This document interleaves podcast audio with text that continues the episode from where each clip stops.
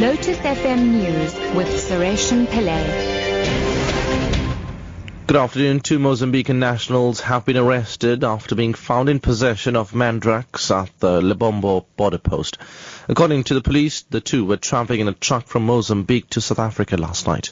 Mpumalanga police spokesperson Selvy Mohlala says the mandrax is estimated at a street value of 3 million rand. He says it was discovered during a random stop and search at the border post. We are very much happy about this success that we managed to secure yesterday uh, during the routine stop and search by, by our members at around 22 hours in the evening. And uh, we have arrested two Mozambican nationals. They are detained now. We are expecting them to appear uh, before the, the Komatipoort Magistrate Court uh, tomorrow on the charge of, of dealing with drugs. We have confisc- confiscated uh, these um, 66,000 tablets um, worth to the street value of more than 3 million that we suspect them of in Mandrax. So it's a good success from our side. Dismissed PRASA Chief Executive Officer Lucky Montana and suspended Head of Engineering Daniel Mtimkulu must be prosecuted for alleged fraud. That's according to COPE, which has laid criminal charges against the two at Brooklyn Police Station in Pretoria.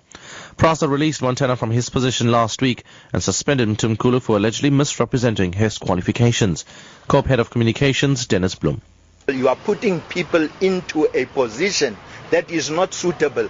That's why there is that 600 million rand uh, story now, because uh, Mr. Mtimkulu and his people were not suitable to do this uh, job.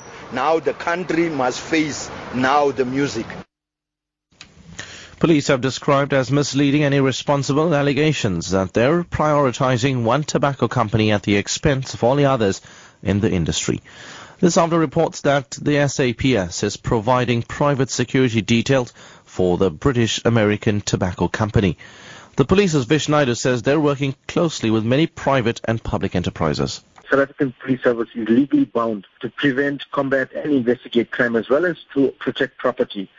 The British American Tobacco Company was one of the companies that suffered great losses as a result of armed robberies and hijackings.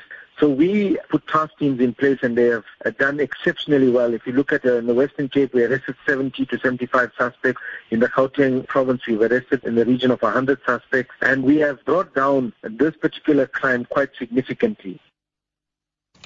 And finally, the British Prime Minister David Cameron is due to outline plans to curb extremism among people brought up in Britain.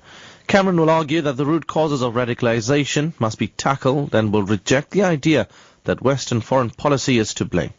The British Home Secretary Theresa May outlines Cameron's main message.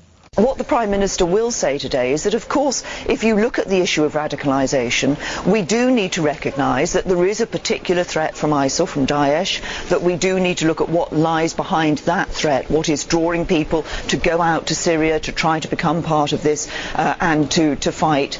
But it's not just about Islamist extremism, it is about all forms of extremism.